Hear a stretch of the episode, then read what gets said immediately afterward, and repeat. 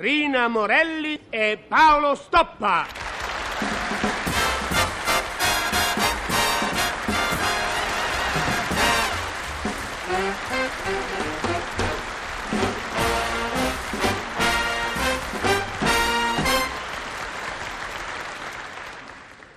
Roma Trastevere, 18 marzo 1970.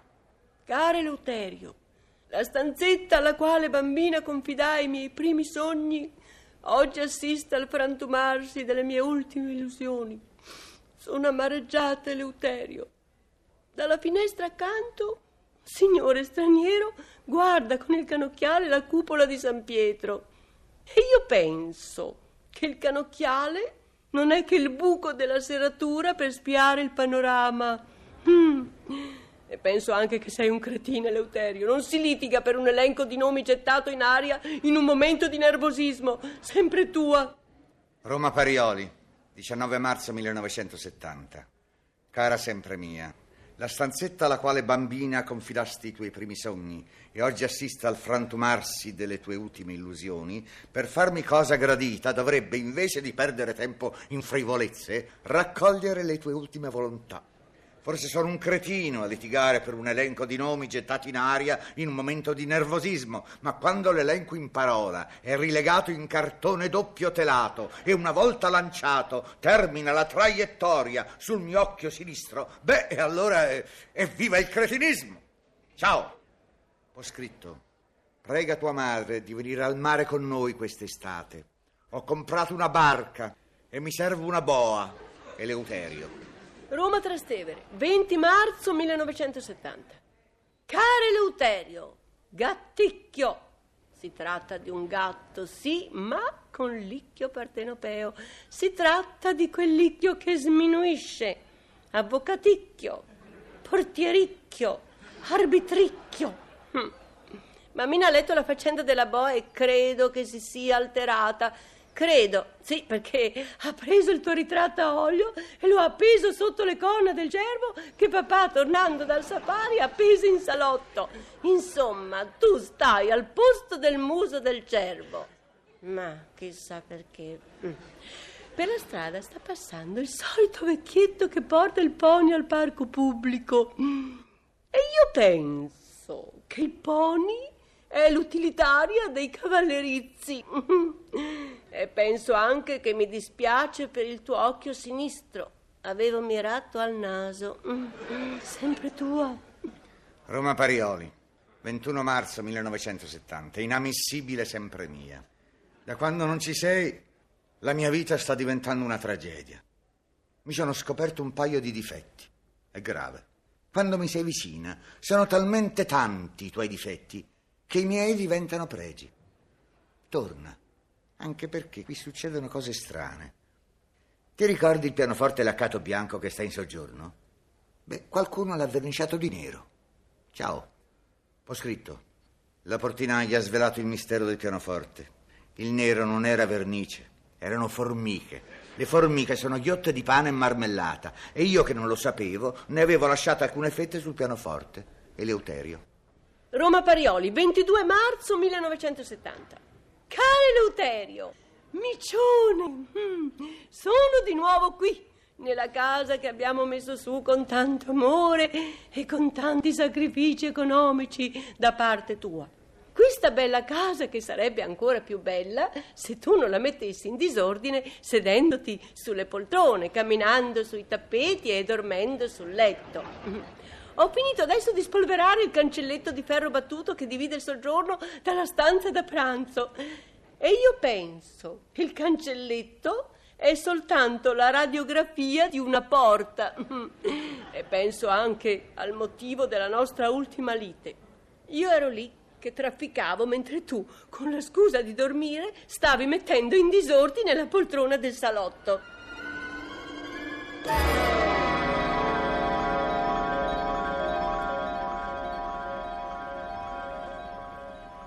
Eleuterio, Eleuterio. Se dormi non fa niente, Eleuterio, ma se non dormi fammi il santo piacere di alzarti un momento da quella poltrona, chiaro? Eh, che, che, che, che è successo? Non è successo niente, Eleuterio. Avevo il dubbio che tu fingessi di dormire. E infatti fingevi, perché appena ti ho detto due parole ti sei svegliato. Voglio dire, hai smesso di fingere di dormire. Mm.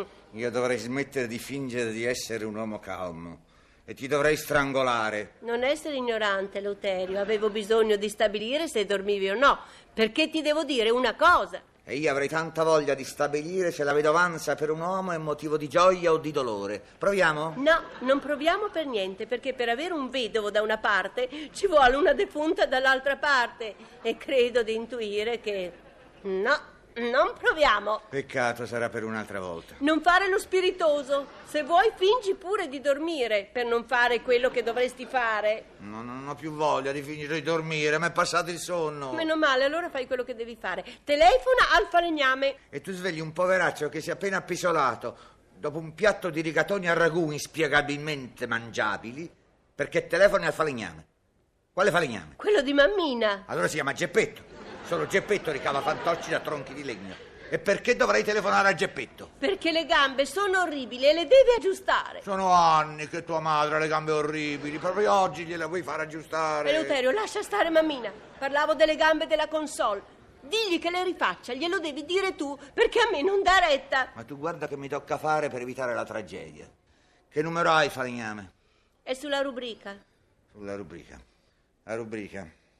Dov'è la rubrica? Dove sta la rubrica? Dove vuoi che stia al suo posto? L'ordine è alla base di una vita regolata. Uffa, al suo posto non c'è, vicino al telefono non c'è, vicino al telefono ci sono un, un paio di pinze, un pacco di ovatta e una bottiglietta di alcol. L'ordine è alla base di una vita regolata. Sei un cretino, Eleuterio. Le pinze sono lì perché mi servono per aprire il cassettino del mobile del telefono. Come vedi, non c'è maniglia e siccome quando apro il cassettino con le pinze mi faccio quasi sempre male un dito, tengo a portata di mano l'ovata e l'alcol. Ma quale grave peccato ho mai commesso per meritare una simile punizione? Quale? Sulla rubrica, la lettera F, il falegname non c'è. Non sei capace nemmeno di cercare un numero di telefono. Guarda la lettera Q. Falegname la lettera Q. Ma certo, per me è quello che incolla i tavoli, lettera Q. No. E per curiosità, il numero del mio ufficio sotto che lettera lo hai segnato? Alla lettera M, Eleuterio. Marito o ufficio? Sembra impossibile. Sembra impossibile che un cervello umano, ma che dico umano, che un cervello comunque possa arrivare a simili deformazioni. E per i numeri di emergenza, come ti regoli? Polizia alla lettera A, acchiappa ladri, vigili del fuoco alla lettera S, spegni fuoco e via dicendo. E allora perché alla lettera B non c'è il numero di tua madre? Perché alla lettera B? Hai ragione. Barattolo va messo alla lettera C. Contenitore distrutto. Eleuterio, ho l'impressione che tu abbia insultato mammina. Non è un'impressione. Mammina non è un barattolo distrutto e non la devi mettere in mezzo ogni volta che pisticciamo. Hai ragione, non la dovrei mettere in mezzo, la dovrei mettere sotto dopo essermi fatto prestare un autotreno con rimorchio, perché se ci provassi con la mia macchina, addio macchina! Eleuterio, basta, chiedi scusa, se no torno da mia madre! Tornaci pure, ma portati lo scafandro, le balene a volte raggiungono profondità impossibili! Eleuterio! Vai pure, se mi devi telefonare, eccoti la rubrica, scriviti il numero alla lettera F, finalmente solo! Riprenditi la rubrica, tieni! Ehi, ehi, l'occhio, l'occhio, l'occhio! Io torno da mammina!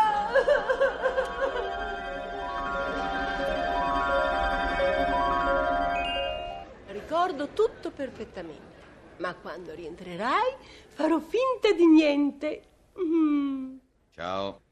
Ha telefonato qualcuno per me? Sì, ha chiamato il tuo amico Balbetti, ha lasciato il numero del telefono, l'ho segnato alla lettera C, compagno di scuola di mio marito. Dice se lo chiami.